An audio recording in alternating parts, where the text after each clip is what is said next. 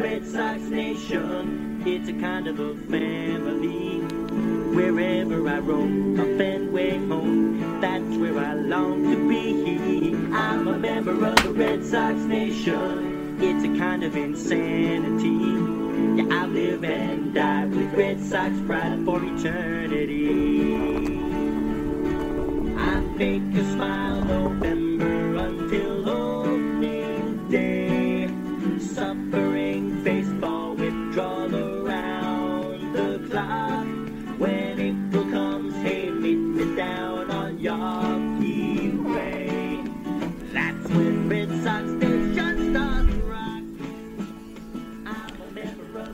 Good evening, everyone, and welcome to another episode of the Benny and the Bets podcast covering Boston Red Sox baseball.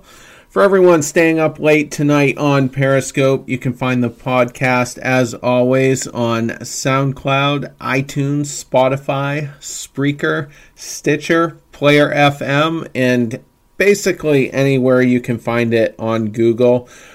Red Sox last night wrapped up a uh, the second game of the ALCS with a win over the Houston Astros 7 to 5 which ties the series 1 to 1.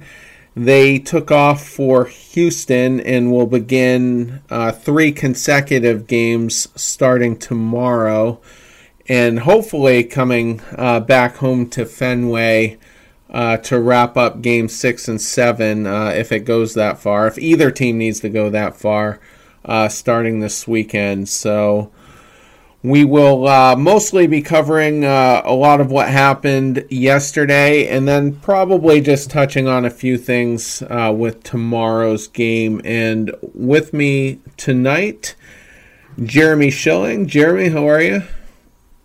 Good, thanks, Terry. Yeah, all right. So uh, let's just dive right into it.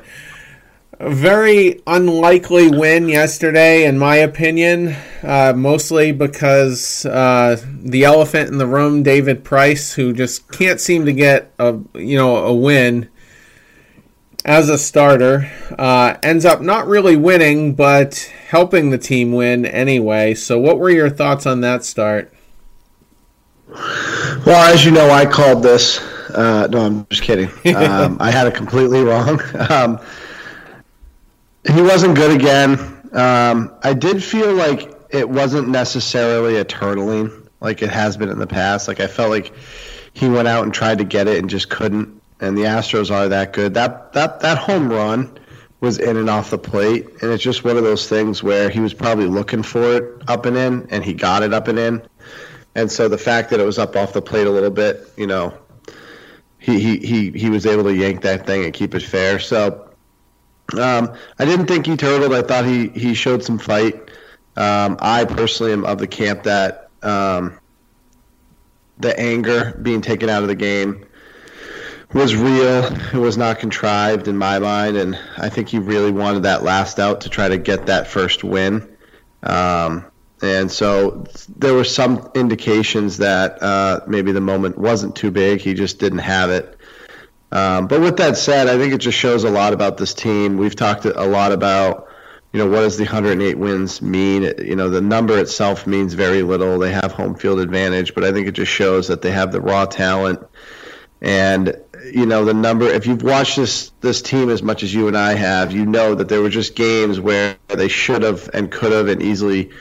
Most teams would have just folded up shop and, and said, okay, let's just get ready for tomorrow. And they and they came back time, you know, time and again. And um, I think game two was a microcosm of that, where it would have been really easy for them to blame Price as a team and just say, well, you didn't give us a chance again. And they didn't do that, and they made big play after big play, and uh, they they did something they haven't done yet in the in the po- in the postseason, which is they put a, a close game away late with some with some extra runs, which obviously you need with Kimbrel going out there the way he's been. So I'm encouraged. Um, I mean, I again, I joked. I had this thing completely wrong. Obviously, it's like once Sale lost that game the way he did, and he looked really bad. I was like, man, this thing's over. Um, and as you know, I picked the Red Sox in seven. So they do the exact opposite, and they overcome the price struggles. And the bullpen has been really their best component, most consistent component um, since Game Two of the ALDS. So it's been uh, it's been interesting. It's been a whirlwind. It's um, I feel kind of lucky and fortunate that the Sox have the series tied. And you know they got to get one win in Houston to get it back to Boston, and heaven forbid they win two or three here, then they can go win it in Boston and get to the World Series. So, I think anything is, uh, I think any narrative that could happen at this point. I love the fact that Bregman opened his mouth on Twitter, or I think it was Instagram, and um, you know, so let's go. Game three tomorrow. Can't wait. Yeah, and I mean, I shared the same pessimism as you did uh, coming into the game. We did talk scenarios like, you know, what if it, it doesn't pan out that way, and and I did kind of mention a scenario where if the Red Sox could put up some runs, they could kind of offset a bad start from Price and and probably win a high scoring game. Seven to five isn't like extremely high scoring, and Price wasn't horrible, but he, kind of you know he kind of kept helped keep him in the game a little bit, and uh, you know so that was the scenario that played out, and I didn't think it would, but I, I figured that was the best case scenario. Um, and it, you know it, it did kind of work out that way. Um, I I don't know if I'm at the point where I'm I can say okay, he's cleared the hurdle and now he's he's gonna be a postseason pitcher because he he walked four people for one, gave up four or five hits, and then the long ball.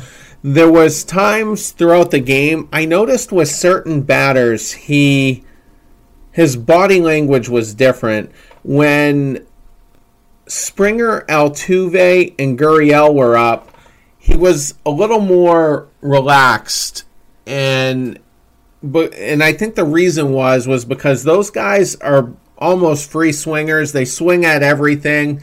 I mean, Altuve was swinging at stuff that was up around his chin, you know, and Gurriel, same thing. Springer, same thing. But when Price was in there against Bregman, Gonzalez, and Correa, those guys were a little bit more patient, and you could see Price get a little bit more frustrated with himself because they weren't swinging at the stuff that was slightly out of the zone.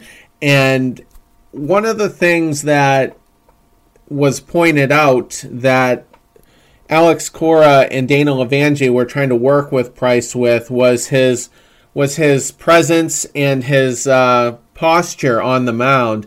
They said, early, you know, before the game started, they wanted him to stand taller, and it would give him better tilt on some of his pitches. I think specifically his changeup. But when he's nervous and on edge, he kind of hunches a little bit and I was seeing that a lot with uh, Gonzalez and Correa specifically. And he did not look good on the mound when Gonzalez crushed that uh, home run into the monster seats.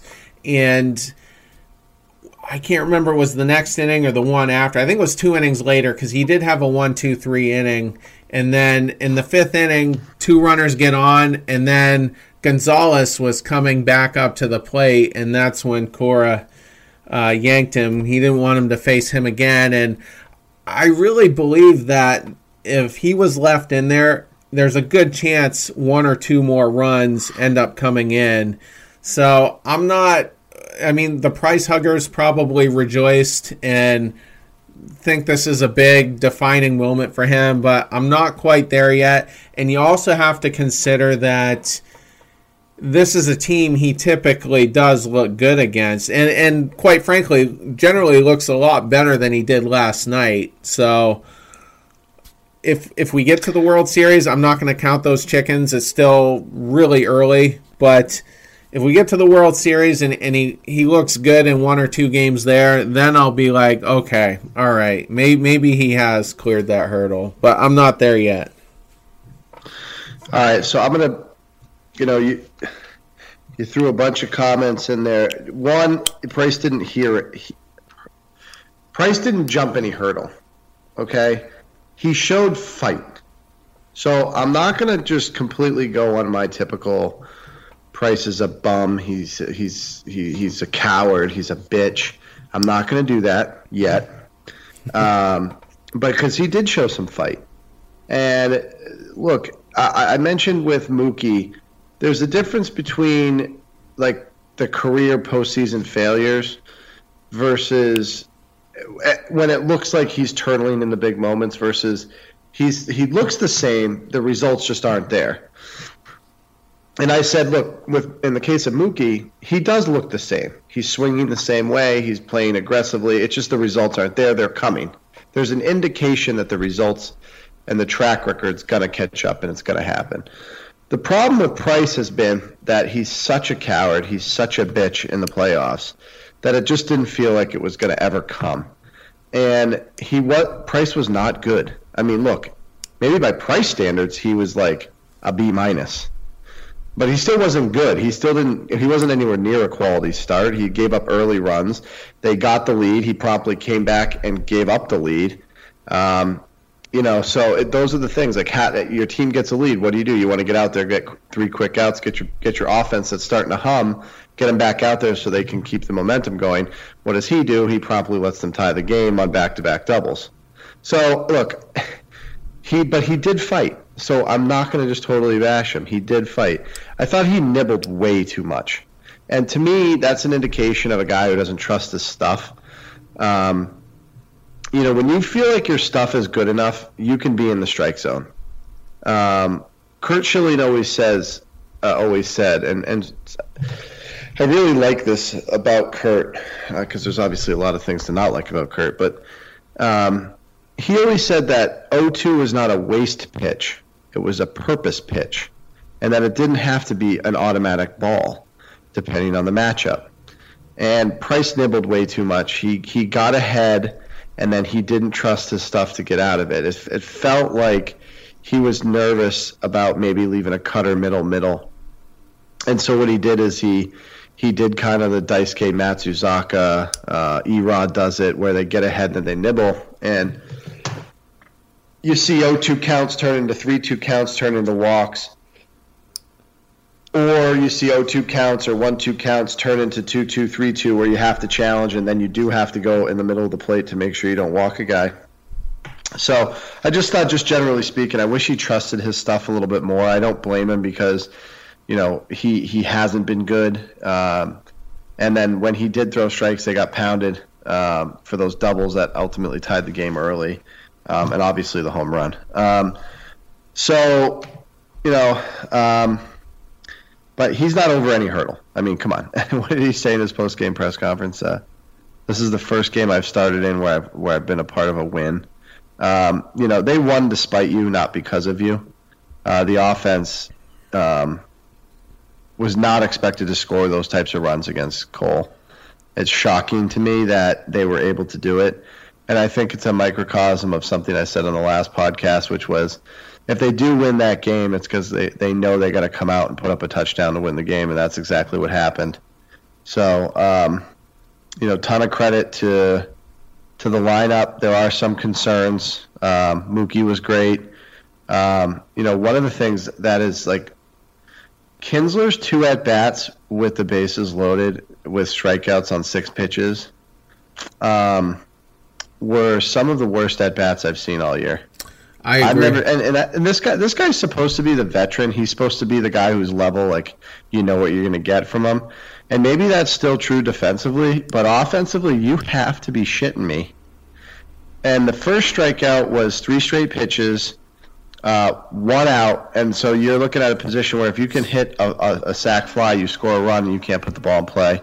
That was really, really bad. But then to do it again and the 0-2 pitch was a hanging slider that he should have crushed. A professional hitter crushes that pitch. I mean, he, and he swung through it. And what they did is they showed the re, the the replay uh, from the like the check swing angle, and he was behind it. Like it, he was blown away by by a spinning high, hung 82 mile an hour slider. And I'm like, Jesus Christ, Kinsler, you stink, dude.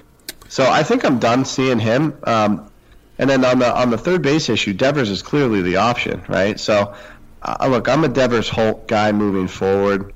Uh, Kinsler has a role defensively. Nunez has absolutely no role in my mind. Um, and the rest of the lineup is pretty well set except for catcher, which is going to be a revolving door based on who's pitching. So I think we've got some answers about who we have to go with. Um, and then finally, just on the bullpen, I feel like it's been pretty clear, absent the short starts uh, where they had to go to Kelly. It's pretty clear that Cora wants Brasier, Barnes, Kimball, Kimbrel. And because of the short start again in game two by Price, they had to throw Kelly and then they had to bring Porcello in. Um, so everything's kind of wonky, but I think what he wants is Brasier in the seventh, Barnes in the eighth, Kimbrel in the ninth. Um, and again, just not to, not to, I've already said my, my piece against Porcello so far. That guy has been awesome. I just give him so much credit for pitching outside of his usual role um, and seemingly taking it head on with just a like a zero fucks attitude. And um, I'll tell you right now, we're not where we are right now without Porcello's ability to pitch, pitch out of the bullpen. I agree. I mean, he's been an extremely stabilizing force. Um, let me just, I just want to wrap up the price thing real quick. Um, just to be clear, I'm not I'm not trashing him nor praising him. I'm just ultimately glad we won the game, but we're both in agreement apparently that we're not anointing him, uh, you know, as a legit postseason guy yet that can that can handle that role. So we'll we'll I'm assuming he's going to get game 6. I mean uh, I mean you you you're probably on the same page with that. He's done enough to pitch again. And I'm just going to say this right now. Even if Price came out yesterday and threw seven, two hits, one walk, one earned run, and he was great, and he did win the game, that's still not enough.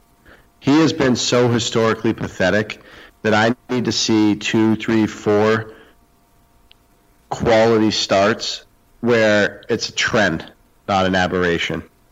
And if he if he can, and it's not obviously going to happen this playoffs because at most he has three more starts. So, um, you know, I just in my mind, I'm sorry, I'm not going to trust the guy until he develops a track record the other way. Yeah, and against a different team that you know, not necessarily the Astros. Um, yeah, I mean, look, I, and here's the thing. Not to not to be optimistic and embarrass myself again because I've been optimistic and been embarrassed. But I, I, again, if we can get past the Astros, I just think the path becomes so much easier, regardless of whether it's the Dodgers or the Brewers. Um, looking like the Brewers. And you know, one of the things I would consider doing is pitching him in Game Three and not two, so that um, he's pitching in a shortened lineup with the pitcher hitting. So I don't know. Maybe, maybe now I'm obviously getting way ahead of ourselves because we've got a lot to worry about before then. But just you know, there's something that had crossed my mind as a way that theoretically you could maybe make it easier on him. But again, that's I'm I'm getting ahead of myself. It's it's an interesting observation, and uh, I hadn't thought of it. But um, but yeah, and some people have said in the past maybe maybe he is a National League pitcher and nobody knows it yet. So. Um, yeah, and another thing too, I thought I wanted to face the Brewers, but and we're getting ahead of ourselves, but I may as well say it. Um, I just look at our optimism after one win. that that whole system that they're implementing kind of worries me a little bit because you're not seeing the same guy every at bat. Like they every time Mookie Betts comes to the plate and JD and and Benintendi – whatever they learned in the previous at bat is obsolete now because they're facing someone else. And I just, it's maybe we blow them out anyway, you know, because I mean, who knows how good the Rockies really were. And I mean, the Dodgers just maybe Walker Buehler isn't isn't all that despite his recent success. So, uh, and Kershaw. Uh, the Brewers are up four nothing right now, and I watched a lot of tonight's game before we went on the podcast, and I've watched game one and two, or the far majority of them. They look like the better ball club. Um, I think so. Too. The Dodgers had to come behind, you know, come from behind late in game two. Otherwise, the Brewers were in control of that game to the seventh or eighth inning. So, to me, the Brewers are the better. Te- uh, look like the better team, and it's tough because the Dodgers carry that mystique, and you just want to automatically, you know, go that way. But the Brewers don't seem to care. They have a bunch of talent across the board. Uh, they've got a bunch of unselfish people. I mean, uh, the mayor of Ding Dong City, you know, their starting third baseman basically gives management approval to go get Moustakas. And that, you know, lengthened their lineup considerably. And we're getting off topic here, but I, as you know, I could talk about ball, baseball forever. But you know that Brewers team is kind of scary, and they're they're playing pretty free and and and loose, and I think they're going to win that series. Um, I bet on them tonight uh, on the road in Game Three, and they're they look like they are who, who who I'm starting to think they are. Yeah, I mean, and if we match up with them, it, it is absolutely imperative to get ahead early. because who knows how the rest of it will play out. Um, we'll get, shift back over to the Red Sox here. Um, now that Price has kind of, you know, put us at ease a little bit, or at least the fact that we're tied, you know, after thinking we might be down two to nothing, I think my primary concern going forward is Chris Sale. And I, he was just in the hospital with some sort of a stomach bug, and um, that's a little concerning. Is he going to be up to full strength? But also his shoulder, it, to me, is is also a chief concern here. And I mean, I we have no idea what he's going to look like, and he's going to be up against Verlander again in, in Game Five. So, uh, and that one will be in Houston. So, how how concerned are you with that one? Very concerned. Now there are some things leaning in the other direction. Okay. First and foremost, Chris Sale is never going to look at the excuse way out. He's going to go out there and give you his best shot. Um, he stated after game one that he just didn't have his best stuff, and he was fighting himself more than anything in that game. Um, not that you would expect him to blame the you know an injury, um, but he didn't go anywhere near an injury and he just said he didn't have you know his stuff, which you know sometimes happens, and you know seasons end when when a pitcher doesn't have their stuff in a, in, a, in an elimination game. It happened to be the first game of the ALCS, and um, you know. But with that said, I just he, he fought in that game. We talked about it the other night. He fought in that game. He didn't just fold up shop and and quit and he got through four innings and, and left the game. I think it was still tied at that at that point. So I just I am very nervous. I'm very scared. It's going to be one of those things where I take a deep breath on the first pitch and hope it's 97. Um, and then after the first inning, you, you kind of get a sense of what his command's going to be, and maybe I'll exhale at that point. But going into that start, and there's just there's tons of concerns, and then you throw in this whole you know, it, you know, and we know the Red Sox are not above making up ailments, injuries, or otherwise. Uh, we've talked about it at length with with the clearly fake injuries to David Price um, over the years. So I, I, don't know if he had diarrhea or the flu or you know whatever it may be. Um, you know, you theorized to me, I think, in a text message that is this you know really a way of getting him in the hospital? Take a look at his shoulder. Um, the only the only thing with that, just generally speaking, is that you don't you don't go to the hospital for an MRI or a CAT scan. You, you typically go to a clinic or, in, a, in the case of a professional sports team, I think that equipment's actually in Fenway Park. So, uh, or some of it is at least X-ray. So um, it's uh, it's concerning. It's deeply concerning. I just I, I, hang my hat on the fact that he's such a competitor that. Um, there's there's a chance that he can at least be competitive in that game.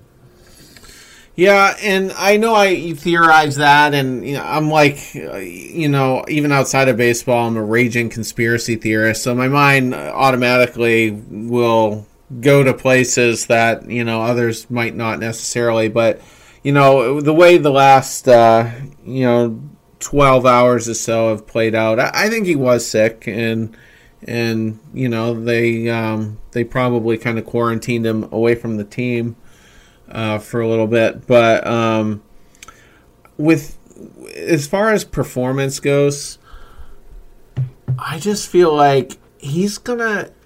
Maybe he just needs to come into the game with a, a different mindset. Maybe, you know, maybe if he's not healthy, maybe they just have to. He's got to work on some off speed stuff. He's got to kind of adjust on the fly and just find a comfort zone, even if it's not something he has really utilized at all. I mean, even in his first start off the DL the first time, he was blowing Orioles away left and right. I think he struck out 12 in five innings.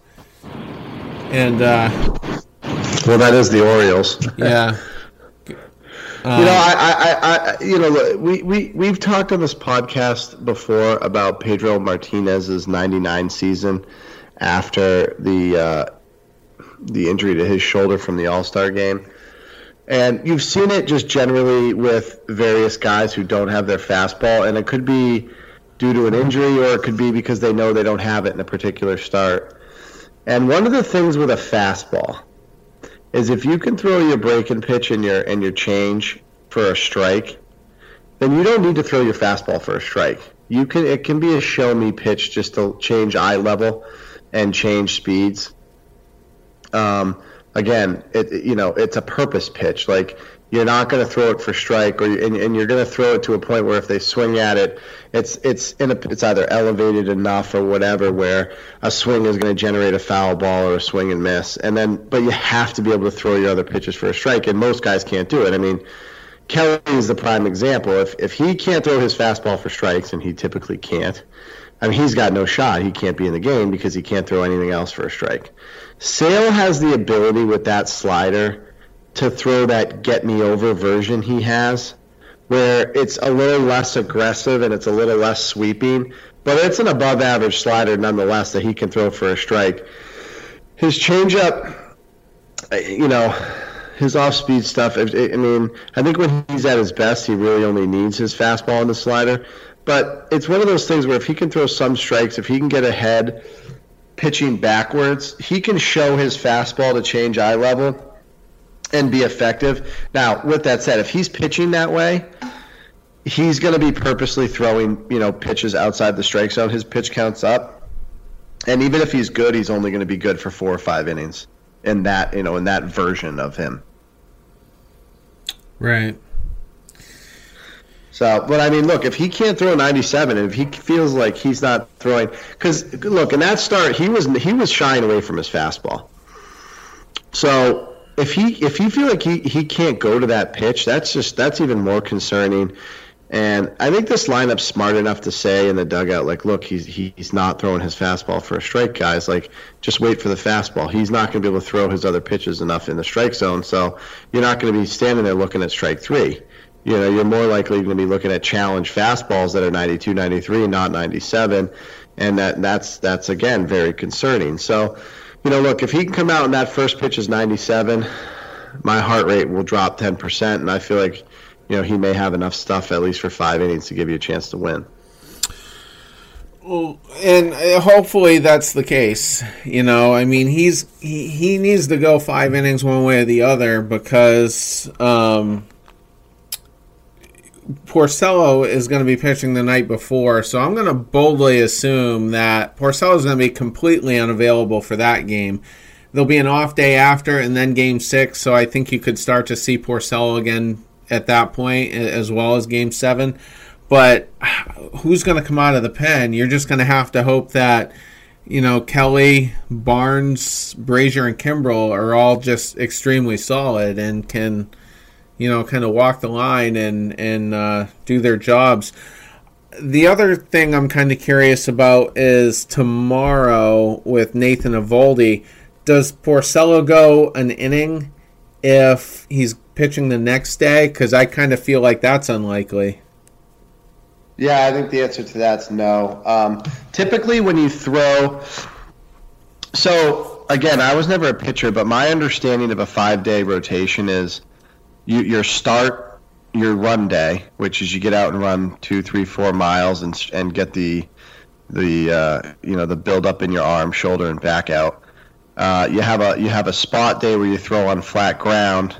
Then you throw your full bullpen day, where you try to mix all pitches in and typically like 15 to 20 pitches, you get fully loose. Then you have a light toss day, maybe it's long toss, and then you pitch again.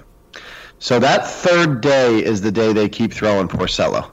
So instead of him throwing, getting fully loose and throwing 15 to 20 full full go in the bullpen, what they're doing is they're saying, all right, well let's save that for the game, and they did the same for Price in Game Four um, of the ALDS. You mean So in Chris Sale. I'm sorry? You meant Chris Sale, I think. what did I say? Price. Oh God, I can't believe I keep okay. doing that. Don't worry about it. That that is that's just bad. It's bad. Anyways, but so that's my but but I um, hope it. I mean, is I, I'm screwing up the names, but I hope my point is being made, which is, you know, Eovaldi. You know, typically it would be Price. I'm not. I just did it again. There's something wrong with me. Typically, it'd would Sale. be Sale's. It would be Sale's full bullpen day tomorrow, which would be the day you would expect him to be able to go. Price's day, his bullpen day, and the day you could maybe get an inning out of him would be Porcello starting game four. So I think that's the only, you know. Now with Sale being what's what's going on with Sale, I don't know. Unless you absolutely have to have it, and he warms up and he says, "I'm good to go," can you put him in the game? I just don't see that happening. So I think you got to get six from Eovaldi tomorrow because it's got to be a typical bullpen day where there's no starters throwing. I- and it's going to have to be. And the the bad news is, in eight out of his eleven starts, he failed to go six full. Uh, you know, with the Red Sox, two out of the three in which he did go at least six full, and I think it was even beyond that was against the Yankees. So, um, I'm a little concerned. And his start, one start against Houston was earlier in the season. He gave up four solo home runs. So I just feel like you know he throws a lot of strikes and with an aggressive team, you know, like I was talking about with uh, Springer and Altuve, especially. I just feel like he's going to be tailor made for them to kind of knock around a little bit.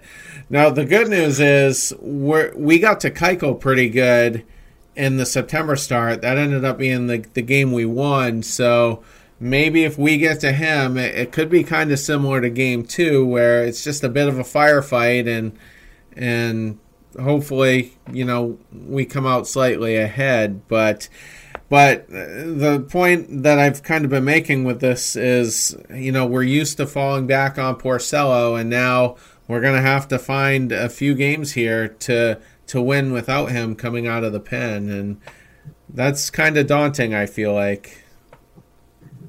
You know, the only thing we can't account for is well, no, it can't be Porcello.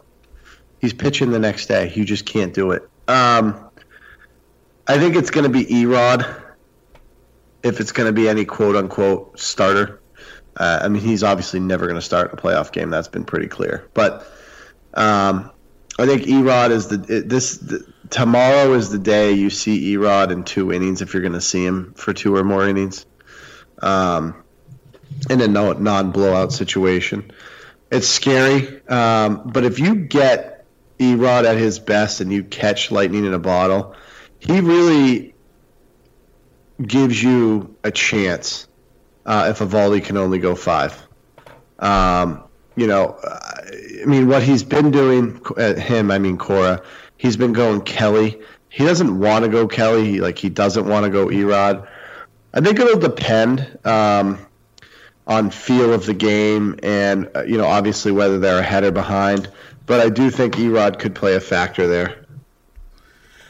Yeah, and he might, and I don't know how I feel about that. I mean, he did give up three home run, uh, excuse me, a three-run shot in I think it was game one, or was that in the Yankee series? I can't remember. No, that was that was in game two of the ALDS against uh, Gary Okay. Sanchez. He gave up a ball that's still traveling. Yeah. Okay. So, uh, all right. So we're he'd be facing a different lineup. Here's another thing I've been wondering, and I, I don't know how I feel about it. It's just a scenario.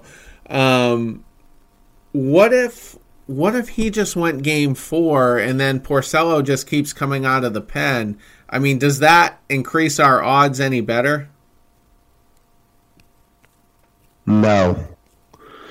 Um, no, because he he All right, so I am not an E-Rod guy. I'm, I'm sure you have picked up on that, Terry. Someone who may be hearing me for the first time or only uh, has he- heard me on this podcast intermittently may not know this. I'm not an E-Rod guy.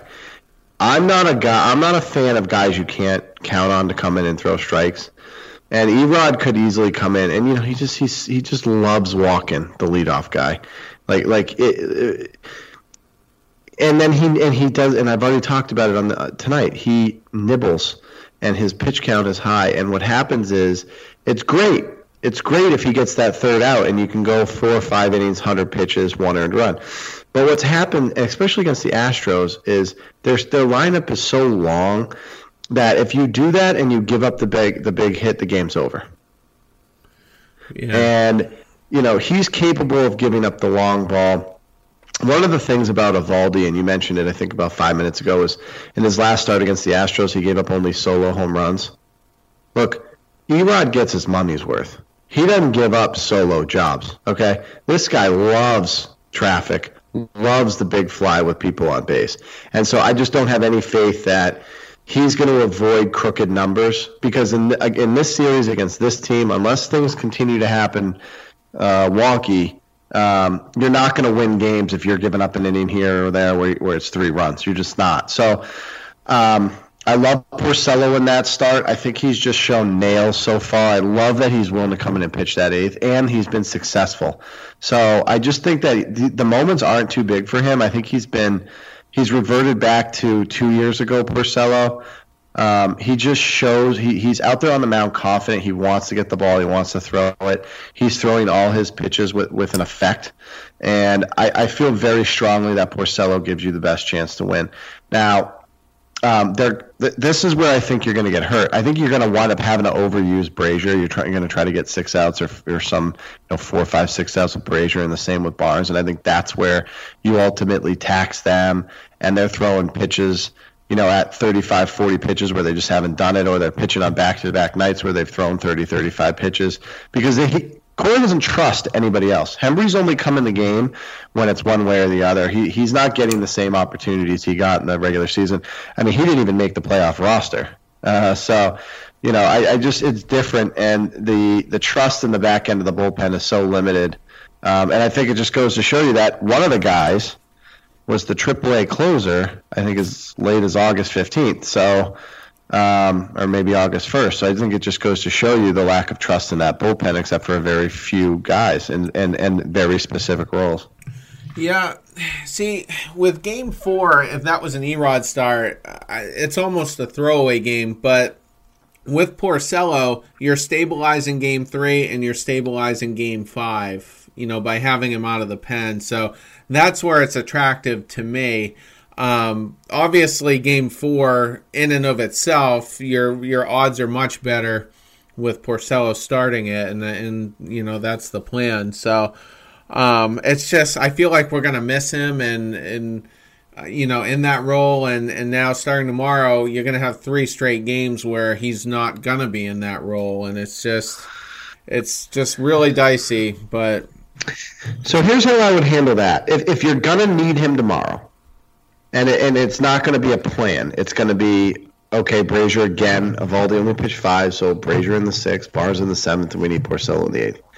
Then what I would rather you do is Porcello start game four with the expectation that he's he's on the throwing 60 pitches and you can try to get three innings out of him.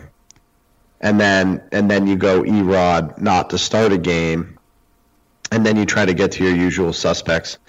So if you have to use him, I would use him. And I think it just limits what he can do in game four, but I still think he starts that game. That's a good point because I mean, if you can be up two to one, I mean that's huge, regardless of what you know the consequences the next day may or may not be. One other scenario, um, it wouldn't be in play tomorrow, but uh, what about Price coming out of the pen, hopefully for no more than one inning uh, after Porcello at some point, just at some point in Game Four, basically. Yeah, I actually like that. Um, we, you and I have talked a lot about the difference between Price as a starting pitcher in the postseason and in the reliever role. And one of the things I think Price can do is he can come in if he knows he's only throwing one inning and empty the chamber. He can kind of quit it with so many cutters and just come in and, and throw the four seamer with some velo and, you know, try to make quick work. You know, if you remember Kelly um, as a starter when the Cardinals, uh, when he was pitching with the Cardinals, and I think he pitched game three of the one of the series against us. I can't remember. Um, he was not 100 miles an hour, but then he becomes a reliever, and he is. And Price is the same way. You know, he's 92, 93 with a cut, and he can throw 95, 96 with a four seamer, but he doesn't do it because he doesn't want to. He wants to stretch himself out to 100 pitches, and he wants to try to get through six or seven innings. Reliever David Price can come in and hump it, knowing that he can he can go full go uh, 15 pitches and and and be effective and not have to worry about getting outs four through you know 18. So I like him in that role. I feel way more confident with him in that role than I would starting you know game six, uh, even though there's a possibility that he throws in both games. Yeah, I mean, I guess unfortunately we're just one game at a time right now, but uh, you know I don't think any of us foresaw this type of a strategy playing out, and I guess that's one way to compensate for the fact that we didn't make that July 31st move for a reliever, and uh, I, you know, so we'll see. And uh, you know, they winged it last year in Houston. I mean, I don't think anybody saw Brad Peacock and Charlie Morton really you know, ascending to those roles and, and just making a huge impact. Everybody forgets Brad Peacock, too, because he pitched like three innings of game, I think it was two or three, and, you know, really saved them from going to the bullpen. And Morton gets all the glory because he was the, you know, the game seven guy that, you know, that carried the pen uh, in that game. But you know, so we're we're seeing similar stuff here, and look if I'm if I'm Alex Cora, and I'm sitting in my pregame, you know, office with the bench coach and the pitching coach, and you know, here's what happens if Eovaldi can go four. Here's what happens if Eovaldi goes five. Here's what happens if we got to bring in a guy with you know in the six with guys on versus a clean inning I, and I'm sure it doesn't happen, but I'd love to be a fly in the wall if they were if they were allow themselves to go to Dave Dombrowski in the in that range and just say, wouldn't it be nice if we had one more power arm, righty or lefty, but just some one more power arm, and all these guys that got moved and the assets they got moved for, it just it's frustrating because I mean, we've spent more time talking about what if Eovaldi goes six versus seven or five versus six than we've talked about anything else. And that, that, that's not just for this iteration of the podcast. That's since we've been doing this for two weeks since the playoffs started. And I just I hearken, and you know I'm not a Dave Dombrowski guy. I hate the way he builds a team. He has been notoriously pathetic building the bullpen. He has no feel for it whatsoever for some reason or another. And to the extent that he puts guys in roles to succeed, like Kimbrel, he's got to give up four prime assets to do it. So he just doesn't make the savvy signing where you know he he just he's incapable of doing it. And everybody with half a brain knew that we needed to make that move, and he just didn't do it. And it it just it's shocking. And as we discuss the scenarios going into Game Three, I just can't help but wonder what it would be like to have one more power arm or a veteran arm or somebody we could count on in these spots because we don't and we and it's been the same song and dance all goddamn year. Yeah, and he we could have made a move. I was kind of a big proponent of Brad Ziegler again, and I know he's not a sexy name, but he could have been had for basically nothing and it's kind of awkward to trade for him twice within the same tenure of a of a GM, but that was just one guy that might have given you some stability, and he was on a really impressive run up until the uh, deadline. Got off to a rough start to the year, but really reined it in, and um, there were some other guys as well. And with if, if you go back to the very beginning, though, I don't. I, it's hard to blame him for the Kimbrel thing because he was just so dominant for so long, and there wasn't really any red flags, you know, until after he got here. I do kind of blame him for Price because there were red flags all over the place, and and he still signed him to a much more painful deal. And I know, I know Kimbrel was traded for, you know, versus him being signed Price, but um, that was a terrible move. You know, when it comes to Kimbrel, you know, I'm kind of willing to give him a pass. And and Kimbrel hasn't really been a failure yet. I mean, he hasn't coughed up a playoff game this year, and um, I'm I'm not going to miss him either. I'll, I'll say that, but. Um, but yeah, and then with July, there was also one other thing though. He said he had a deal in place, and it was speculated to be Kelvin Herrera, and he said we had everything lined up, but then the team changed directions on him, and I think that was the Nationals because they they did dangle Bryce Harper out on the evening of the thirtieth to kind of just test the market a little, and then by 10 a.m. the next morning they said he was off the table. So I'm guessing whatever offers were out there just weren't gonna be adequate enough to make the deal, which is dumb because he's going to walk anyway. But well, I mean, look, you, you can't control if, if a team has buyer's remorse before they sell. So, but here's the thing that just drives me nuts. Okay, and I and I didn't think we wanted to get too far down this rabbit hole, but we're going that way. So let me just. There were six contenders this year, and the Rays really got in the fray late. There were so many pathetic bad baseball teams, especially in the American League, there's just no excuse to go pluck a guy from any number of teams that was either with length or with term left on his deal or not. You're the Boston Red Sox. You got a chance to go win a World Series. And if you can't because you're a reliever short in a, in a year where only five of the 15 teams even had a, ch- had a chance to sniff the playoffs, you you can't tell me that of the ten teams there aren't other options out there. And I'm just talking about the American League, Terry.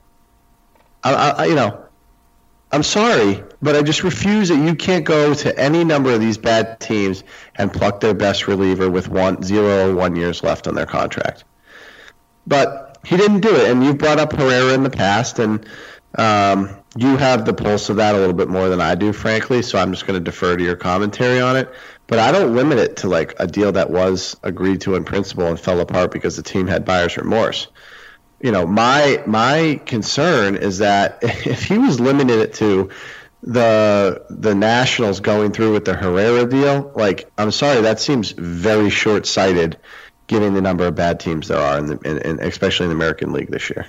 No, I fully agree. I think a move should have happened. And another thing that unfortunately I think worked against us, and I've, I've talked about this before, but I think he was dumb enough, Dombrowski, to kind of let the month of July deceive him because we, we didn't play a single 500 team until literally the final two days of the month. And we were blowing these teams away left and right. I think we lost five or six games the whole month, if even that. And he just he, he let that be his assessment for the rest of the year when we would eventually be playing tougher teams. So I think that went against us as well. And you know, so it's frustrating. We're weathering the storm regardless, but well, this team has fight, but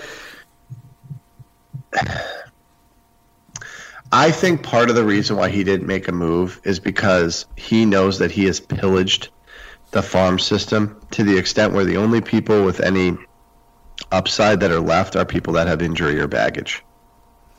So he couldn't trade, and I'm going to space it on his name right now, the lefty first round pick from last year because he had Tommy John surgery early enough in the year that he was untradeable. Groome. Um, Jason, huh? Gr- Jason Groome. Yeah, yeah, exactly. There was another guy who was on a suspension. Uh, I can't remember if it was PEDs or domestic violence.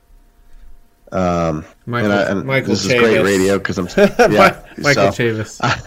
yeah, okay. So I feel, um, you know, so it was like, are these guys that are chips were like not available for for you know ancillary reasons, and I think part of it was well, I, I, I just can't the, the the the minor league system has been pillaged to the extent that I can't even I can't even move a lower end prospect at this point for a reliever because the cupboard is just so bare. Um, or his hands were tied because management said that.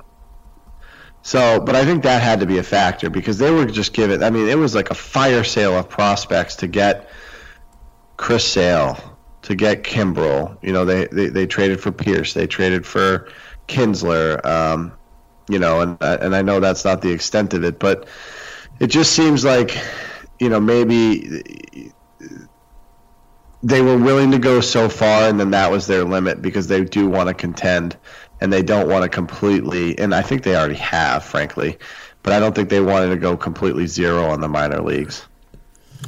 Yeah, I mean, like you kind of said with Cora, I'd love to be a fly on Dave Dombrowski's front office.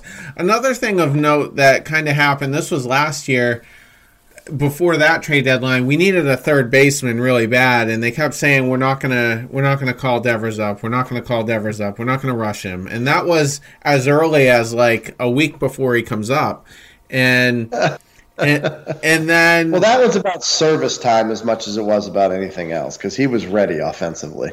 Yeah, I well they they thought they did. There was a little bit of concern, unless and Farrell could have been lying too, but you know they they just didn't want to rush him, and it became public that Dave Dombr- the front office basically told Dave Dombrowski that he wasn't allowed to trade any more top talent and I don't know if that was just for the trade deadline or what. I mean, nobody significant has been peddled, you know, since then. Eh, if you unless you want to consider Beeks on that level, and I I don't, but but so they've already stepped on his toes once, and so I don't know. But well, Be- Beeks was a for Eovaldi, and I would have made I would make that trade again. Could you imagine where we, we well? First of all, we wouldn't be at where we are right now if we didn't have Eovaldi. So I mean, the moves. And here's the thing: as much as I'm going to bitch about Dombrowski, and I hate the way he builds teams, um, because he's so top heavy with just trading for proven talent versus what Epstein was, which was always a mixture of development and you know, and and and, and it was always for a specific need. It wasn't just to get better at a spot; it was because there was a need. So that's why he would go get veteran talent. This particular guy is just he, he just like holds a fire sale and it's like a free puppy sign. Like for three free puppies you can get a closer. Yeah. So, you know, but um you know, look, it's it is what it is. Um Pearce has played a role. Uh Kinsler, um we haven't talked about him uh, to much length. I just mentioned how bad he was in those uh, first two at bats. Um, but the moves he's made have actually had an effect in my mind. Um, Eovaldi, again, we're not. I don't think we're in the ALCS without Eovaldi. So, you know, it's hard to just completely bag on everything he's done. But it's it's it's so par for his career to not have a bullpen that's capable of being a difference maker in the playoffs, and that's what's frustrating more than anything. Right.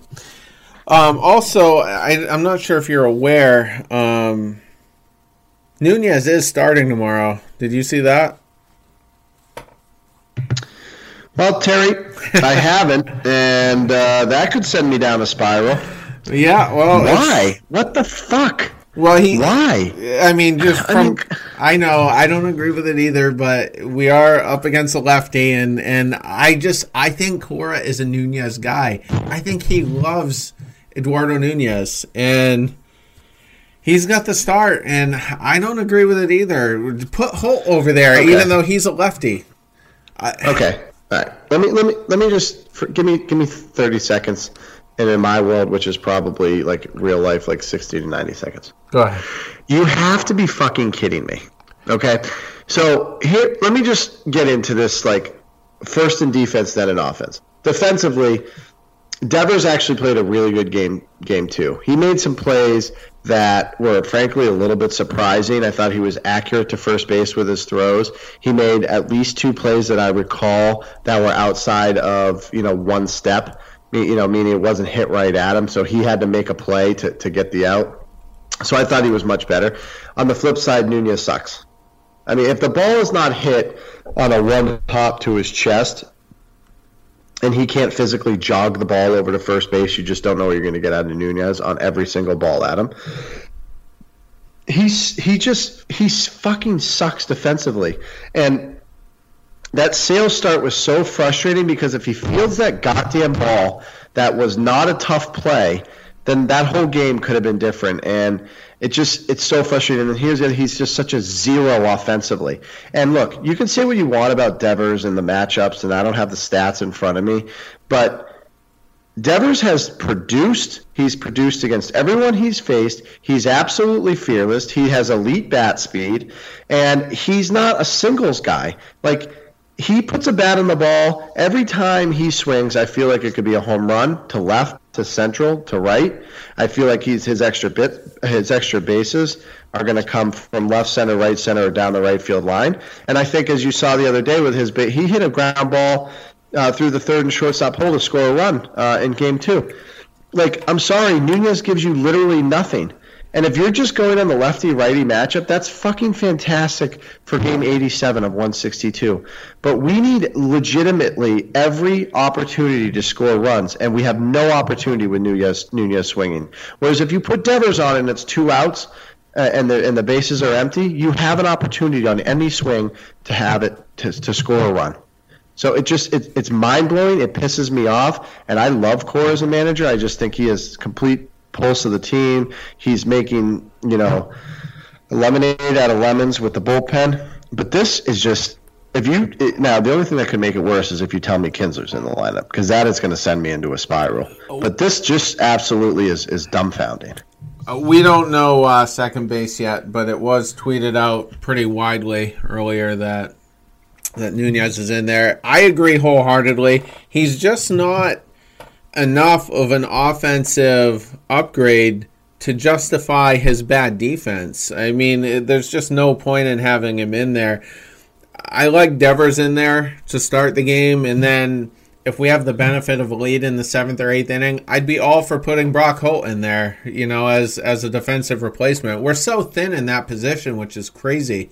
Like we don't have the Deven Marrero to go in there and just hold it down for the final two innings and but I think for now, going forward, righty or lefty, regardless, it does have to be Devers. And he does, he can get lost at the plate. And I mean, there was a, a month long period where he, he just couldn't lay off those high fastballs, and every pitcher knew it. And he just kept striking out. I mean, his OBP was under 300 even.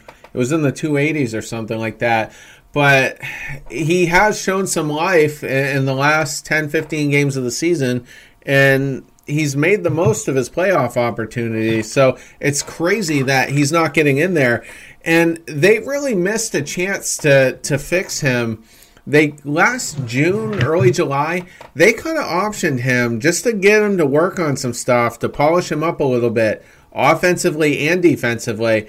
And had they been willing to do that, he could be an absolute monster right now in the postseason, and he's just been grossly mismanaged all year long. And I hope that stuff gets addressed in the offseason. And Nunez has a player option for next year, so he himself decides if he's going to be on this team. Now, I guess they could DFA him or whatever, but for the time being, at face value, it's a player option, so it's up to him. And I just hope next year that Cora does commit to Devers and, and, and Devers is his guy. I don't want this to be like a Chris Young, Andrew Benintendi situation like there was with John Farrell. And he, he now now is as good a time as any though to to start doing that with Nunez and when he's on, you're right. He's absolutely fearless, and he might come through in a big moment. He did it against Aroldis Chapman, you know, for his first home run, and Chapman hadn't even given up a home run at all that season yet. And he had an inside the Parker uh, last season. I think that was in the game we went home in, but you know, he kind of kept us alive a little longer with that, and um, I I hate it as well. So he's he's like I said, Nunez is his guy. I don't know. I don't know what so, the. Here's my here's my issue with this, and obviously, you know, Alex Cora, I, I think is an elite manager. Um, even after one year, I think he just shows an incredible feel for the game. I just have less use for the regular season use of analytics.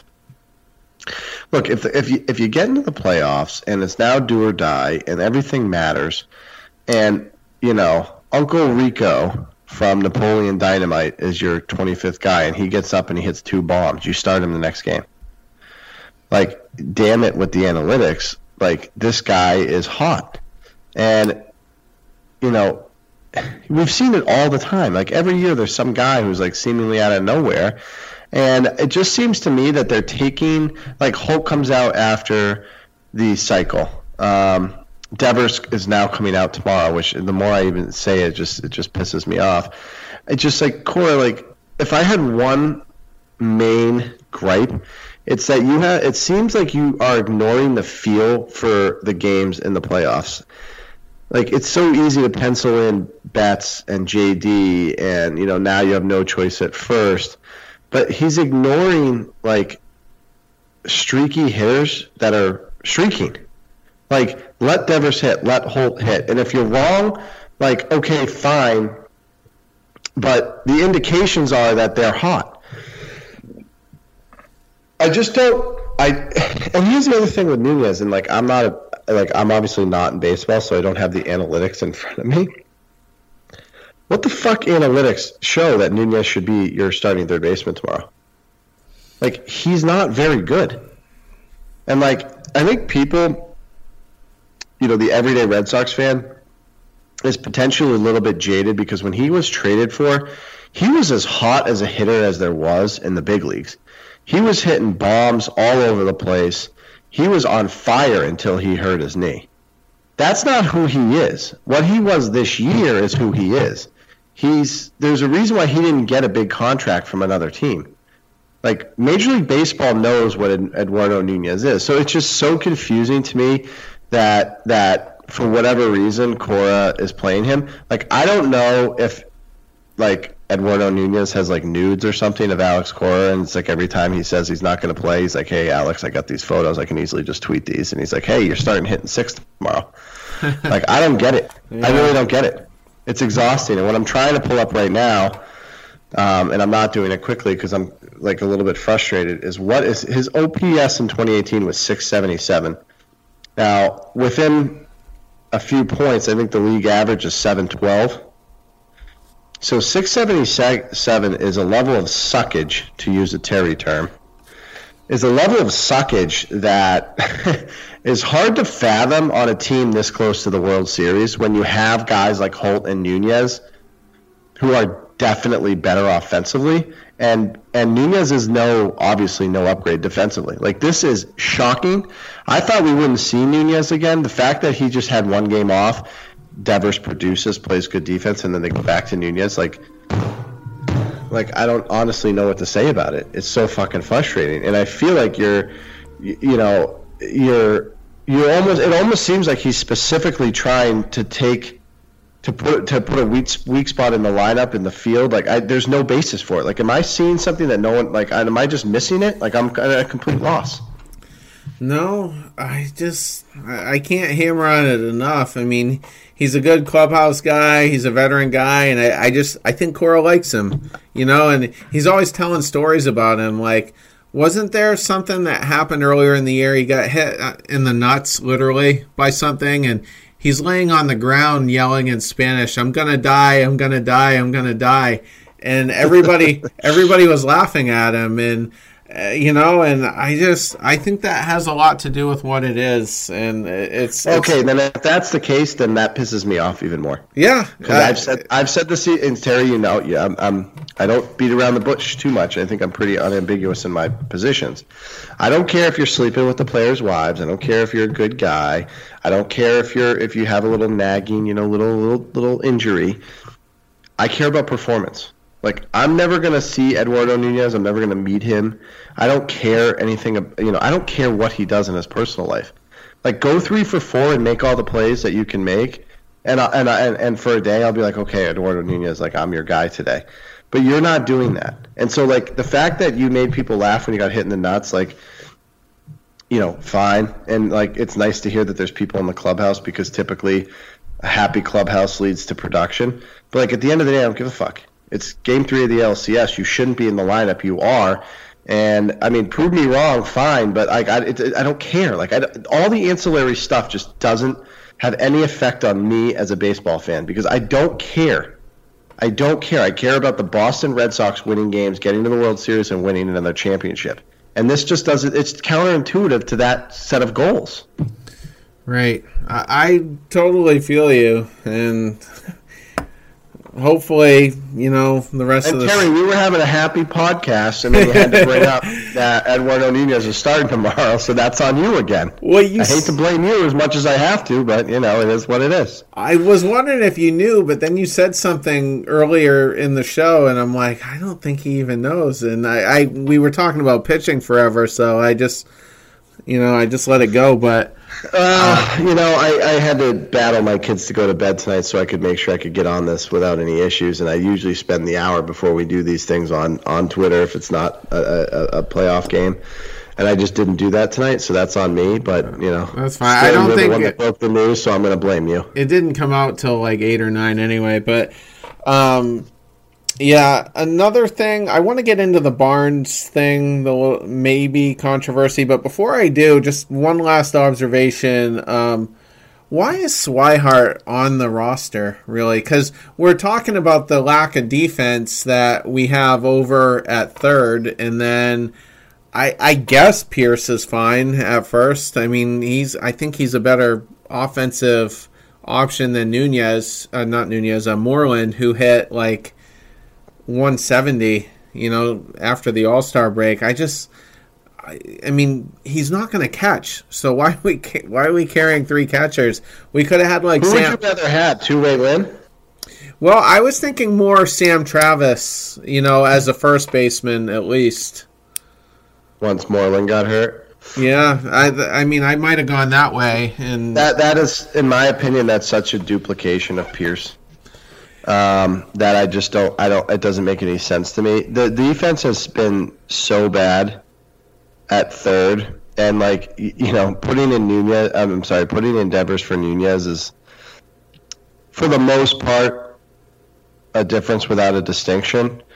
Where if you're not going to have a role for Swihart, why not have Tzu-Wei Lin on the roster? and that would That's be fine. look at it. Yeah, that would be fine as well. Because that guy, that guy can play. That guy can play second. I mean, you're never going to see him at short because there's no reason to ever take Bogaerts out of a playoff game. But that guy can play second. He can play third. He uh, he can play short. Um, he's an upgrade and gives you another. You know, last night when Moreland pinch hit for uh, Vazquez, Leon pinch ran. And I remember remarking at the time, like, man, I'd like to maybe have some speed at first base. The game's, I think it was still a one-run game at that point. It's like, man, I'd like to have some speed there. Like, wouldn't you rather have Tzu-Wei Lin in that spot than than Leon? Yeah. pinch running, like, you know, it just seems like you give the lineup a little bit more turnover, and they keep saying like, or run Swihart, like run Swihart, and then put Leon in the game. But they keep saving Swihart for something for some role that hasn't been told to us yet and hasn't come to fruition yet. So again, it's just very confusing. I agree with you that very rarely happens. But it seems like you're it's, it seems like you're wasting a spot there and um, I don't think it would come in the bullpen just because there's no one else that they would trust unless Wright winds up being healthy, which obviously isn't going to happen. So um, we're stuck with Swihart eating the 25th spot when there's really no use for him. Yeah, I it just it just came to me today. He hasn't been used for literally anything. So, but we got bigger problems. So whatever. Um, He, he hit and played right field in the uh, in the blowout in Game Three. That's all he's done. oh, did he? Okay, I didn't even see that.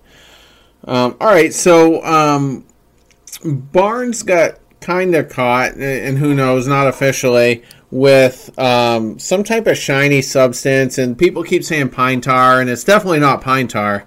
Um, you know, because it's it's light and shiny, but he kept going to it in the video, and I just, you know, it might have been similar to the bullfrog stuff that Buchholz was using, uh, you know, Mhm. in that Toronto game. So my only concern is I'm not worried about repercussions at this point because it's almost n- been completely ignored by the media. I'm just worried about going forward. Is he going to be checked? Yeah, now that he basically can't use it. Yeah, yeah. Suspensions have typically only happened when an umpire is confirmed that there was a foreign substance. It was Michael Pineda three years ago where he had like that pine tar in his neck and one of the worst. Uh, you know, my father always told me he probably isn't going to like this because he does listen to the podcast. But my father always, told me that if you're going to be a criminal, do me a favor, be a smart criminal. um, Pineda is like the opposite of that. Like, let me put this clearly foreign substance on my neck. Like, so freaking ridiculous. But uh, I thought Barnes was really smart about it, and um, I watched the, the the Twitter video you retweeted with the play-by-play from the clearly angry Houston uh, Astros fan. He turned his back to home plate when he was doing it. He always did it as a singular motion with like he'd rub the ball, put it in his glove, and then quickly go to his arm. Um, to me, um, he can't be suspended for that because no one independently confirmed what it was. He's obviously not going to come out and admit it. So I have zero concern that he's going to end up with some sort of suspension. My concern, and I think you agree with me based on what you alluded to, is now he can't have that, or to the extent that he does have it, it's now the Pineda situation where it's like they're going to obviously be looking for it. So, um, you know, it's one of those things where it's a cold, it's that time of year where it's cold weather, and I think frankly hitters would prefer that the uh, the the pitcher know where it's going to go. But his breaking ball was absolutely filthy yesterday, and it's hard to not correlate the clear use of a foreign substance to the to the the sharp breaking pitch he was featuring yesterday. So I'll be interested to see the effect it has on that. Obviously, I don't think it's going to have too much of an effect on a four-seam fastball, but he was really good with that breaking pitch, and I think it showed how much trust he had in it and that he featured it. Uh, got a couple big strikeouts on it. Um, so I mean, more you know, zero concern that he's cheating. I, I you know, I'm I'm always a fan of cheating if it means that it's going to give you a competitive advantage, as long as it's not something like, you know, it, first of all, everyone does it, and I know most people are like, well, every, you know, if everyone's going to jump off a bridge, you're going to jump off a bridge. If it means I win a World Series, yeah, I'll jump off the fucking bridge. Sure. so, I mean, like everyone's using it, and I'm going to tell you right now that there there were a couple, uh, you know, Houston Astros pitchers that said, you know what, hey guys, why don't you shut up about the foreign substance on his arm because I don't want him looking at my forearm. You know, I mean, it's something that we all know goes on.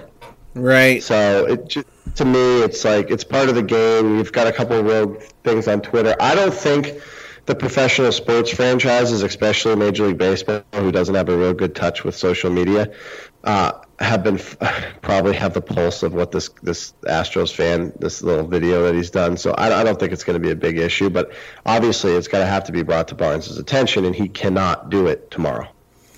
Yeah, and it the other troubling thing to me though, and we discussed it before we came on, is he he hasn't given up an earned run. Neither has Kelly. Neither has Hembree in the limited uh, innings he's pitched. But I mean, there was just a sharp turnaround in in their performances. So I just hope it doesn't have an effect going forward. And here, here's wait, and one other thing, I, and my mind keeps going back to this. The umpires, on their own accord, took away Martin Maldonado's glove and looked at it for pine tar. And I noticed he was kind of slathering his hand over it, and so it, it looked a little suspicious, you know, and and apparently it, must have to them because they grabbed it and nobody from the Red Sox alerted the umpires of this. They did it on their own. So if they're so it's not the umpires. It's Jeopardy Joe West or, or, or whatever the stupid nickname for that slob is. That guy thinks for some reason that he's like some like star player.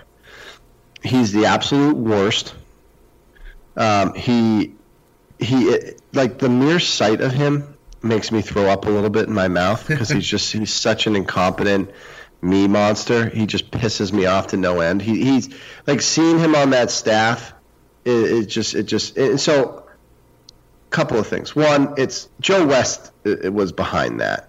And to the extent that the Red Sox said anything, Major League Baseball isn't going to admit to it because they don't want a thing of this. They don't want to, hey, you're cheating, hey, you're cheating, hey, you're cheating, because it takes away from the product on the field, and these are the this is the marquee matchup, and these are the two best teams. So Major League Baseball wants you watching the product, not watching some sort of like, uh, you know, you're a cheater, you're a cheater kind of thing.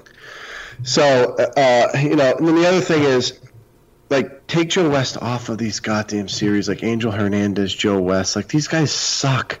They take the focus away from the game, and it's just like, why is that dink on this umpiring crew? And I, does he have home plate tomorrow? I have no idea. I hope uh, not. Yeah, I'm gonna Google it right now. But if he is, buckle up because there's going to be some stupid thing that he makes it about himself and not the game and not calling a good game. And that Maldonado thing is exactly that. It's, it had nothing to do with anything but Joe West inserting himself into a, into a thing he didn't have to insert himself in. So it's just infuriating. Like, and, and by the way, everyone fucking does it. For Christ's sake, look at look at Kimbrel's hat.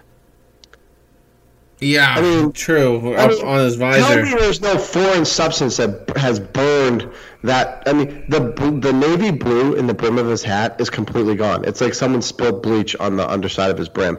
Uh, I I highly doubt that's from sweat. You know, I mean, you know, it just so I'm just sorry, but everyone needs to settle down with this stuff. It's part of baseball. I don't think the players, uh, the far majority of players, want it to be an issue because they don't want their shit getting looked at too much. Yeah, it'll just be interesting. Hopefully, nothing becomes of it, and whatever their routines were stay the same. But um, who knows? But I, I, we had to talk about it briefly anyway. Um, all right. Uh, I mean, just in closing, I mean, Eovaldi pitching tomorrow, as we talked about, would be great if he goes at least six innings. Huge bonus if it's seven. Um, we've gotten to Keuchel before, so maybe with a little bit of momentum, our offense looked totally different in the second game. They were much more focused, much more amped up, and if that's what we see for the rest of the series, I think, I think we're gonna we're gonna have a shot here. And we weren't talking about that in the last podcast. You know, we were Price was about to pitch. We thought we were going to be down 0 for 2, and, and here we are tied in the ALCS. So, um, be interesting to see the strategies because, like we said, we're kind of assuming Porcello's not going to be in there tomorrow. Um, so, who knows? Well, I'm more optimistic about this game than I was game two. Um, and I think Eovaldi, you know, based on what he did in the ALDS, I don't think the moment will be too big for him. Keuchel's been there, pitched big games. He's a good pitcher, knows how to get people out. He's not going to overpower us. I'd really be shocked if he pitched, you know, seven innings of dominant baseball. Um, so I think you'll get to him. I think you'll chip away. I'd love to see a crooked number in the first three or four innings. Um, you know, where where I think Keuchel's really good at just limiting the damage to a single run here, a single run there, and then passing it off to that bullpen with a chance to win the game. So, like they did to Cole, I'd love to see a crooked number. I'd love to see someone hit a home run with, you know, it's going to be warmer weather. It's going to be in Houston. I think you're going to get back to, you know, um, you know, and there is a factor in cold weather versus warm weather baseball. I'm hoping it has an effect on JD Drew uh, JD. Whoa. Whoa, what just happened? Uh, JD Martinez, um, because he doesn't have a hit in this series, and besides the three-run home run uh, in in game one of the ALDS, he's had a handful of walks um, where they've just respected him. I think. But when it's time to pitch to him, they're getting him out, and they're getting him out with sliders away, and he's he's really had a lot of bad swings and misses. Um, so I'm hoping maybe he warms up with the with the weather out in Houston. Um, I'd like to also see, generally speaking, if Mookie can keep it up. Um, I thought he was awesome. Obviously, scores a run where there's not a hit or really a ball put in play there. Bad bad catching by Maldonado, but still Mookie's an electric factory, and he really showed his ability to change a game. Um, starting with the first double, he had a second double, had the two you know had the two pass ball advances, and then scored on another one. Uh, can Bradley give you anything offensively? And uh, off air, you mentioned that it was nice to see Bradley get going, and uh, and I and I might be misquoting you there, Terry, but he didn't get going. Okay, he had a ball where he like basically fought it off, and it scraped the left field wall and then ran along the padding. He had one hit. He's had one hit in the series. It happened to be a huge hit. I'm thankful he had the hit. But he's no by no means showing any signs of getting out of whatever the hell he's in because he swings and misses more than anybody I've ever seen. I mean, you know, like he, he it's actually amazing, and it's in big spots, and it's like Kinsler did it the other day, and it was kind of surprising. But Bradley does it all the goddamn time. So, you know, I'm looking to see if maybe Bradley can piggyback off a real big hit. JD gets himself going. Mookie maybe stays hot. Benintendi's been really consistent. He's he's made a difference. Uh, so you know, um, you know, I, you know they're going to have to score runs. They're going to have to score runs. I, I don't think you can expect Eovaldi and Porcello to go back to back starts. You know, you know, seven earned each and, and eliminate it to one or two runs. I think that either either one or both is going to you know give up a crooked number at some point. And you're going to have to score runs to win these games and get back to Boston. Yeah, I mean, with Bradley, it, it was an awkward opposite field hit. You know, it was a defensive swing that turned into a, a basis clearing double. And but maybe that's the spark. Maybe, maybe that's what it what it's going to take, and maybe his confidence rises anyway, and that translates to, you know, having having some more success. And I don't remember if he's been batting eight or ninth, but I really want him ninth. And I love what AJ Hinch does with with uh, Josh Reddick. Or am I getting that right? Reddick. I, yeah, Josh Reddick. Yeah, Josh Reddick. Okay, for some reason I yeah. thought I was botching his first name. Um, but he's been he's been in the nine hole, and that works really good. You know, to have him and Springer go back to back, and then Altuve, you know, after them, and we don't really have a guy that we could do that with, but maybe if you know Bradley does kind of catch lightning in a bottle here, I really like him in that in that nine hole, and he he's he's got some wheels as well. So even if he gets on base, you know Mookie can, you know, advance him first to third or, or from second to home or what whatever. But um, you know, just a just a small uh, thing that Cora could do. Well, it can't be the catcher spot because those two guys can't run. And so the thing with Bradley hitting ninth is that you have your, you know, that's Benintendi, JD, and if it's Pearce or Xander, those guys have the ability to put one in the gap. And if Bradley can just manufacture some singles or some walks, he's the type of guy who can score in a ball in the gap. So I just think it's important that he finds his way on base. And I totally agree. I don't think there's any option. He has to be your nine hitter um, because he's he's definitely uh, has the ability to to turn and burn and and take an extra base. He's not a great base runner, so I'm not talking about him stealing bases. I'm talking about a sure double in the gap where he can turn on the Jets and, and, and go score a run for you. Yeah, actually though, I he was he he did have a 100% steal r- ratio it wasn't a ton of uh, steals, but you know, twelve or fourteen or so. You know, for what it's worth. Um, and, and like I said, he can run. He's just not a naturally gifted base runner. He obviously picks his spots, and he's doing it against guys that have a, a, tra- a bad track record or whatever else. Or, you know, and, I've, and I remember a couple times where he stole some bases on some swing and misses on hit and runs. Uh, he's not an elite slider uh, like Mookie is.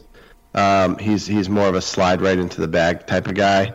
So he's just he's not that I don't trust him in a big spot in a playoff game where the pitcher's holding the runner and the catcher's you know ready to throw and they're and they're trying to limit the run game.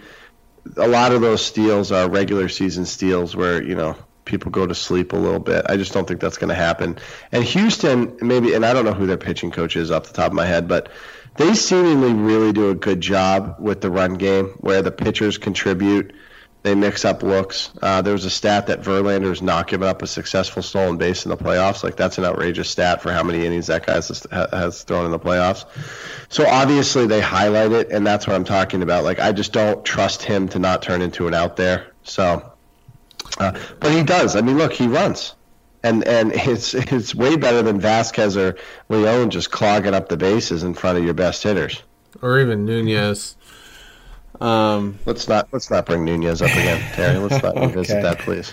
All right, you might have to listen on on mute tomorrow then, but uh... no, no. Well, first of all, after the game and when he stinks, uh, I'll be ready to go. Okay. Absolutely, one hundred percent. And it's actually a, a five p.m. start, so I'm unfortunately going to have to listen to the first, at least the first hour and a half, maybe even two hours on the radio, which is kind of a bummer. But we will get to come on earlier, basically probably the same time as tonight. Um, so I guess that that's an upside. But um, yeah, I will likely. Dra- I have um, I have to go up north for. Uh, I've drive up three hours. So the the very there's a very real possibility that I have to watch the first three games in the car. Um, so I may not have the the. Uh, I don't like the five. You know, I, don't like why why the five p.m. start. I mean, you're losing the first hour of that broadcast to to the commuter traffic. It just makes very little sense. I understand the game is now in Central Time, but you know, Boston's such such a huge draw. I just don't understand what Major League Baseball is doing, not having that game start at seven o'clock. Well, it might be. I think they're in L.A., so maybe because the West Coast game, they want it a little later or whatever. But I, I mean, we've been we've been lucky compared to last year, and ha- have had all the games uh, at least during the week in prime time. So um, yeah, that's fair. Yeah, I'm not not can't complain too much, I guess, but. Well, all right. Well, I guess we'll just wrap on that, and uh, hopefully tomorrow will be uh, nice and chipper, you know, for that broadcast. I think Billy uh, will be on with us, so. Um, I hope so. I hope so. Um, hope we get good Eovaldi, and I, I, I hope you know, we can find a way to score five runs. And, you know, if, if that's the case, I think we will be chipper.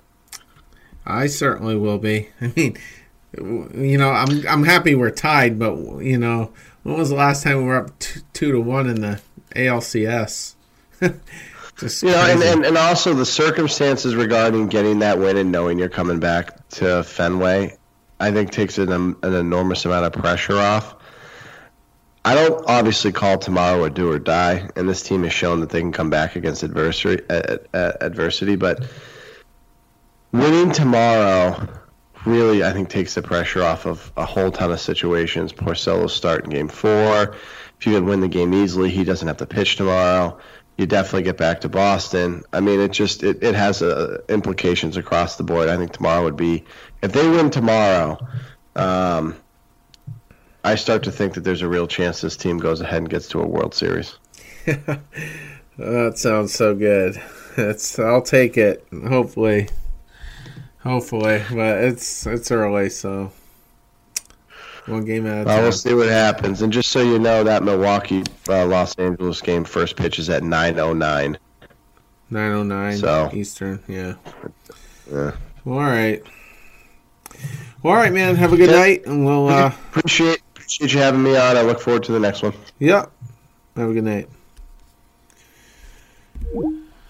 Okay, well, episode what are we 92 in the books still tied 1 to 1 ALCS game 2 is tomorrow or tonight how you know depending on when you listen to this so um